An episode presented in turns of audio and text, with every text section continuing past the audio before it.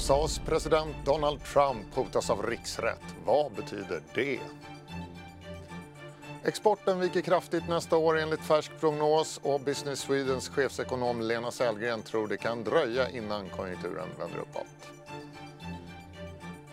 Idag återsamlades det brittiska underhuset efter gårdagens beslut i Högsta domstolen. Det ska vi också prata om i dagens program.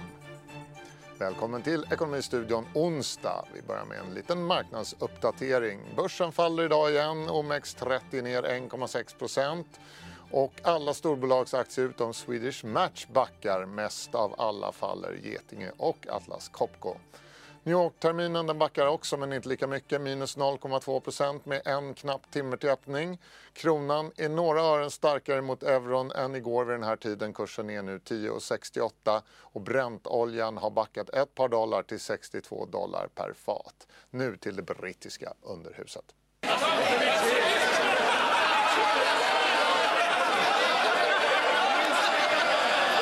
Is the right honourable gentleman calling for his resignation as well?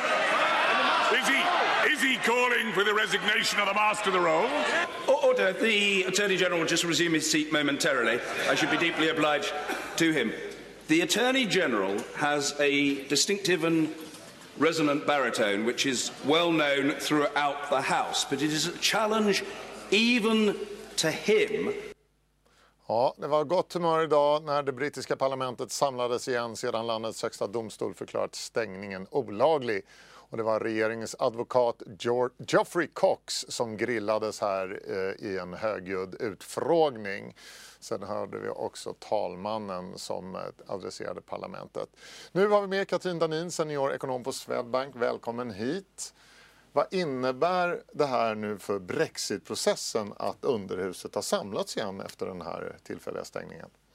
Ja, nu fortsätter det ju då det här dramat framåt. Eh, annars skulle ju parlamentet, precis som du sa, varit nedstängt och man skulle då hålla olika partikongresser. Men nu fortsätter ju själva liksom jobbet mot att eh, förr eller senare lämna EU.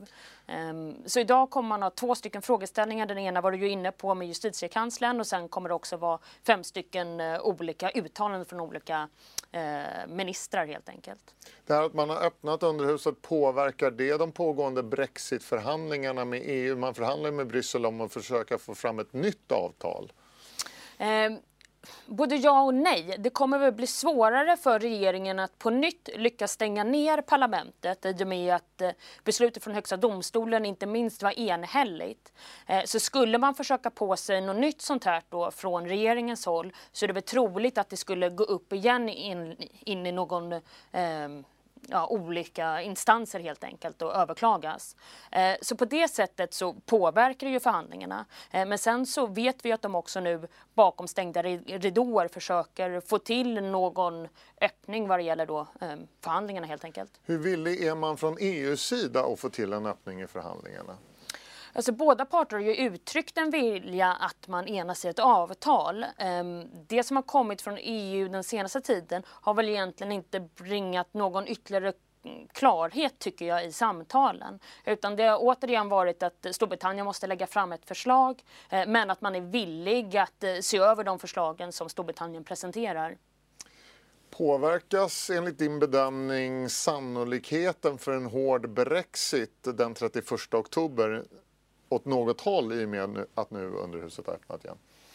Nej, egentligen inte, utan det viktiga här eh, kom ju innan parlamentet stängdes ner, nämligen när man drev igenom det här lagförslaget om att har man inte fått till ett avtal som underhuset accepterar eller att underhuset eh, tackar ja till ett avtalslöst brexit så ska man per den 19 oktober be om en förlängning. Eh, självklart måste EU tycka till om det här också och godkänna det.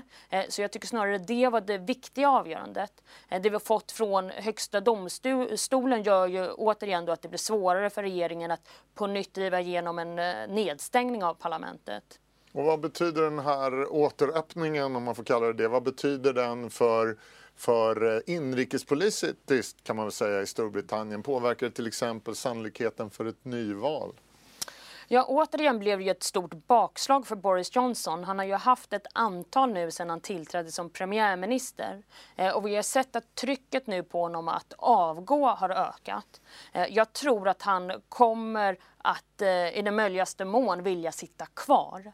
Eh, jag tror att innan man har fått en garanterad förlängning så kommer det nog vara svårt att få med de andra partierna att eh, misstroendeförklara regeringen och därmed Boris Johnson. Nu har ju underhuset bestämt att man inte ska lämna EU den sista oktober utan ett avtal. Om det nu skulle bli så att Storbritannien är kvar i EU efter den 31 oktober i väntan på ett nytt avtal, kommer Boris Johnson kunna sitta kvar då också? Jag tror att det är väldigt troligt att om man får till en förlängning, vilket i praktiken är det du eh, säger mellan raderna, så tror jag att man kommer gå mot ett nyval i Storbritannien. Och hur det nyvalet i så fall spelar ut är oerhört svårt att säga om. Tack så mycket Katrin Danin, eh, seniorekonom på Swedbank. Tack.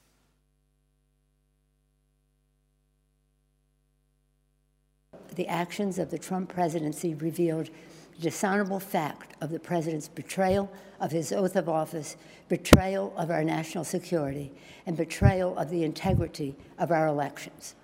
Therefore, today, I'm announcing the House of Representatives moving forward with an official impeachment inquiry. Mm, det var representanthusets talman Nancy Pelosi som förklarade att hon nu kommer starta en riksrättsprocess mot Donald Trump. Vår USA-korrespondent Frida Wallnor fick frågan tidigare vad det är presidenten anklagas för. Ja, han anklagas för att ha uppmanat den ukrainska presidenten att utreda eh, presidentkandidaten Joe Biden och hans son Hunter för eventuell korruption i Ukraina. Och han anklagas också för att eventuellt ha använt det amerikanska biståndet som påtryckningsmedel eh, för att, för att få igenom det här. Eh, och det här är uppgifter som först avslöjades genom en, en visselblåsare. Donald Trump själv om de här uppgifterna? Han har ju medgett att han har tagit upp eh, Joe Biden och hans son i de här samtalen med den ukrainska presidenten. Eh, men han förnekar resten. Eh, och när det gäller det faktum att han faktiskt bromsade utbetalningen av biståndet till Ukraina så har han sagt bland annat att ja, de europeiska länderna betalar ju ändå ingenting till Ukraina ungefär. Så att det, där var det lite svävande. Han har ju sagt att han ska publicera utskriften av de här samtalen. När väntas den? Ja, det väntas komma idag under dagen eh, och även eh, det här eh, eh visselblåsarens rapport eh, väntas komma den här veckan, i slutet av den här veckan. Eh, och president Trump ska också hålla en presskonferens idag, vilket var planerat sedan innan eftersom han är här i New York på grund av FNs generalförsamling.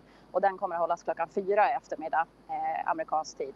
Så det kommer ju antagligen bli väldigt mycket mer frågor om den här riksrättsprocessen än vad det kommer att bli om eh, FN. Men varför väntar inte Demokraterna på dels utskriften men också på den här visselblåsarens rapport innan de inleder de här eh, riksrättsförhandlingarna? Ja, det är en väldigt bra fråga. Det är, det är någonting som framförallt Republikanerna har, har påpekat nu att det finns faktiskt inga bevis än så länge.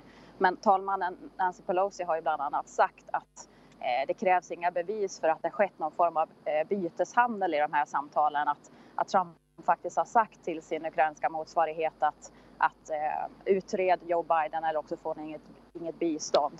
Hon menar att det som är viktigt här det är att, att Trump faktiskt har tagit upp frågan om Joe Biden i det här samtalet som ju kommer sannolikt att vara Trumps motståndare i valet nästa år. Och man menar att det här är eh, det är ett väldigt tydligt exempel på maktmissbruk. Så de menar att det här är, det är allvarligt nog som det är.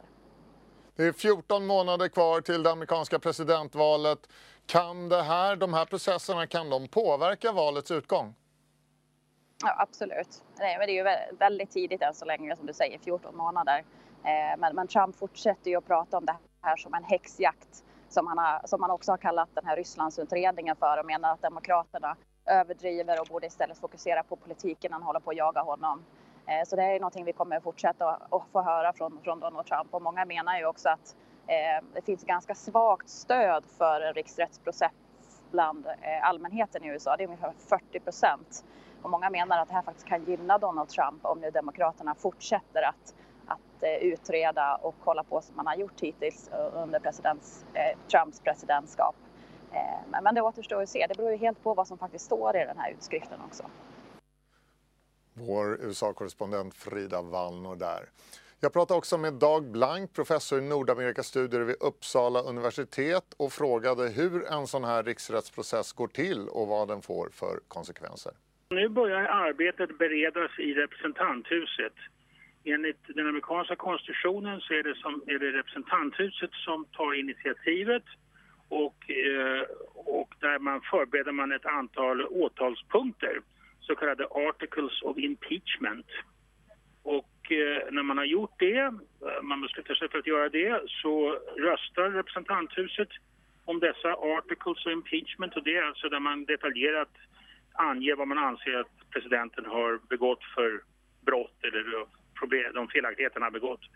Så röstar man om det och om representanthuset antar dem, dessa articles of impeachment, så går ärendet vidare till senaten. Och då fungerar senaten som domstol. Då blir det en process, en domstolsförfarande i senaten där man, där man presenterar eh, argument för och emot dessa articles och sen röstar senaten om det. Hur lång tid kan en sån här process ta då? Det tar säkert flera månader, minst. Hur påverkar det här president Trumps möjligheter att eh, utföra sitt jobb? Ja, det är naturligtvis en, en, en distraktion eh, naturligtvis eh, att vara ställd inför riksrätt. Vi har ju det senaste exemplet, det har egentligen bara förekommit två fullständiga riksrättsprocesser. En 1868 och en 1998-99. Och den senaste var alltså mot Bill Clinton det var en del av eh, Monica Lewinsky-affären och Whitewater-affären. Han eh, satt ju kvar som president under den processen och eh, han blev ju naturligtvis distraherad kan man säga. Men eh, han eh, kom ganska oskadd ur den processen. Demokraterna gick framåt i mellanårsvalet 1998 när den här processen var på tapeten. Så man ska inte bara utgå ifrån att det är negativt för en president att bli ställd inför riksrätt. Och om det skulle gå så långt att det blir en riksrätt i senaten, där finns ju ändå en republikansk eh, majoritet. Vad är sannolikheten då för att han faktiskt blir fälld, Donald Trump? Den är mycket låg. Det, dessutom är det så att det krävs två tredjedels majoritet för att fälla i senaten.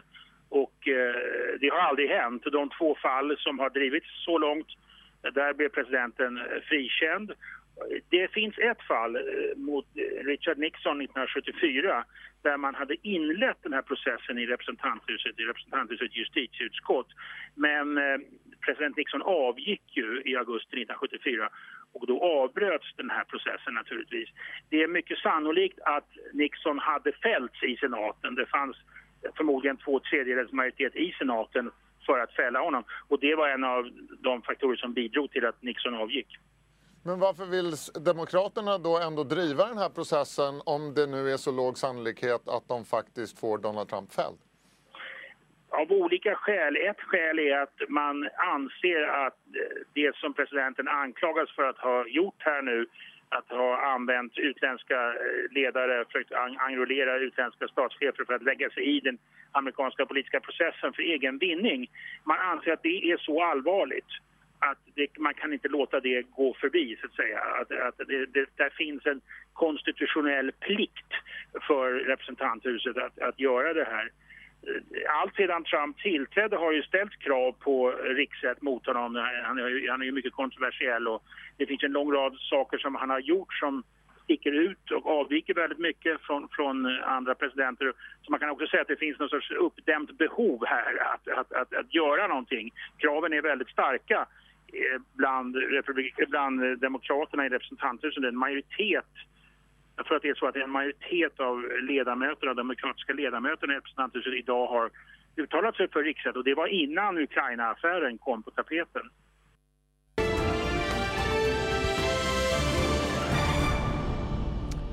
Idag släppte Business Sweden en ny exportprognos och det är dyster läsning. Tillväxten i den svenska exporten väntas bli 1,8% nästa år. Det är nästan en halvering från 3,4% i den förra prognosen. Lena Sellgren, chefekonom Business Sweden, välkommen hit. Mm, Vad är det som har hänt sen i våras som gör att ni justerar ner er prognos så kraftigt? Det har ju hänt ganska mycket. Dels har vi ju sett att eh, handelskriget mellan USA och Kina, det har ju eskalerat eh, och det har ju blivit en hel del åtgärder som har vidtagits. Mer tullar, oron finns där. Det håller ju tillbaka i investeringar naturligtvis. Det är det som Sen, drar ner världshandeln egentligen? Det drar ner världshandeln som nu första halvåret har legat med nolltillväxt. kommer siffror här i eftermiddag eh, som, för, september månad ja, som, som kommer där vi ser att eh, världshandeln har ju tappat väldigt mycket. Sen har vi hela industrin också och eh, där ser vi ju oerhörda svaghetstecken. Det gäller globalt i hela världen, men i synnerhet i eh, Europa där Tyskland går från att vara tillväxtmotor i Europa till faktiskt ett sänke. Absolut, det har kommit en rad, en pärlband mm. nästan av svaga konjunktursignaler just från Tyskland och Europa nu här under hösten. Men hur ser det ut då i Asien och i USA? Där ser vi ju detsamma. Om vi börjar med Asien så ser vi också att industrin är ju svag. Det är en omställning, det påverkas. Det påverkar väldigt mycket också av handelskriget. Det är ju stor handel inom eh, asiatiska regionen. Så där ser vi ju också svaghetstecken. Vi drar ner även där i vår prognos vilket innebär att efterfrågan från Asien även på svenska eh, varor och tjänster kommer att dämpas som vi har med i vår prognos. När det gäller Nordamerika, USA i synnerhet, så har ju USA gått väldigt, väldigt bra och fortsatt en god tillväxt, stark arbetsmarknad, stark inhemsk konsumtion. Men även där börjar vi ju se nu att eh, det finns tecken på, på en viss eh, svaghet och inte minst när det gäller industri. Det har kommit eh, några vinstvarningar från stora mm. europeiska industriföretag de senaste mm. dagarna. Idag till exempel mm. tyska Pfeiffer och Koka. Mm. Ser du en risk för att vi får vinstvarningar även från de svenska industrijättarna här framöver? Ja, eh, kanske inte experten på det här, men om vi tänker på det som händer eh, i världsekonomin nu och inte minst när det gäller inom industrin, tillverkningsindustri. Den digitala transformationen, man ska ställa om, eh, man ska koppla upp, det är nya möjliggörande tekniker. Eh, vi har även miljöaspekter och annat. Sen har vi hela bilindustrin, elektrifieringen, det här är rätt stora saker för företagen. Och det vi själva lyssnar in på Business Sweden med, eh, i dialog med våra kunder är att det här med att ställa om även i sin affärsmodell. Det är ganska stort. Man ska förstå vad det är kunden eh, efterfrågar. Några exempel är väl om du har en stadsbuss och istället för att sälja bussen så säljer du då persontransport eller en kran till en hamn. Du säljer en eh, snarare lyft då. Och är det extra svårt att göra den här omställningen i en konjunktursvacka? Det är en jättebra fråga. Jag kan ju tänka att man kan ta tillfället i akt nu att lägga sin kraft på eh, det här. Men det är klart att det är det ju ändå när det mattas av och du ser att du måste se över hela din affär naturligtvis när efterfrågan viker. Så, så jag kan inte riktigt svara på det här men jag skulle säga att rekommendationen eller det eh, man hoppas att man gör som företag är att man i samband med det här också ser till att det, det är ju dags att ställa om och om man inte redan är på väg att göra det, då tänker jag mot mer hållbara affärer. Och det gäller ju inte enbart i Sverige utan globalt. Nu sänker ni er prognos kraftigt, mm. Eh, men hur bra är ni på att göra prognoser egentligen? Kan det bli värre än vad ni räknar med nu? Mm, det är också en väldigt bra fråga. Prognoser är vi ju bra på på kort sikt. Det är väldigt svårt att göra prognoser. Däremot brukar vi ju hamna rätt i riktning i alla fall. Eh, och det är klart att vi har ju en hel del orosmoln där ute och tänker vi då för svensk export så kan det ju bli ytterligare eh, svaghet naturligtvis. Industrin, det är inget vi förutspår just nu. Brexit är väl en sån eh, sak som skulle kunna göra... joker kanske man ska ja, kalla det. Och, och, då tänker jag ju att skulle det bli så att man kraschar ut, även om det är det vi mm, tror att det kommer bli, att man lämnar eh, sista oktober, så kommer det ju påverka naturligtvis och eh, dra ner i eh, exporten. Det kan vi nog vara ganska övertygade om, på kort sikt. Och sen 10 000 kronors frågan då, när mm. vänder det upp igen? Ja, när vänder det upp igen? Eh, det kan vi inte svara på, men det kommer ju naturligtvis i den här avmattningen vi har nu. Det kan gå ner längre, det finns risker på nedsidan helt klart. Men det finns ju ett uppdämt behov av eh, investeringar, modernisering, inte minst inom industri och uppkoppling. Det ska vara hållbart och där är svenska företag väldigt fint positionerade globalt. Men kan det bli sju svåra år som vi går in i nu eller? Ja, det här är 10 000 kronors frågan. Eh, det tror jag inte, utan eh, jag tror att det här kommer när lugnet lägger sig och förtroendet kommer tillbaka. Svårt att säga när, men så kommer vi få en, en vändning här. Men vi har det tufft framför oss. Vi går inte mot eh, världshistoriens slut nu i alla fall. Nej, jag tror inte det. Ja, det låter ju lite mm. betryggande. Tack mm. Lena Södergren för att du kom hit. Tack. Då fortsätter vi Ekonomistudion och det gör vi genom att ta en snabbtitt på börsen. OMX30-index just nu ner 1,4 procent och i USA där har terminen klättrat lite och ligger strax under nollan nu med 40 minuter kvar till öppning på Wall Street. Vi är framme vid sista raden och där kan vi berätta att Riksgäldens senaste emission av statsobligationer för totalt 1,5 miljarder kronor blev fulltecknad. Lägst blev räntan på statsobligation 1057. Löptiden sträcker sig fram till den 30 november 2023 och snitträntan landade på minus 0,6025 procent. Det innebär att svenska staten tjänar drygt 9 miljoner kronor per år på att låna upp dessa 1,5 miljarder. Dagens siffra minus 0,6025 procent. Ja, Ekonomistudion onsdag är slut. Imorgon 14.30 blir det ett nytt program. Nu närmast i DTV Closing Bell. Det börjar klockan 15.20. Ha en riktigt skön eftermiddag och kväll. Hej då.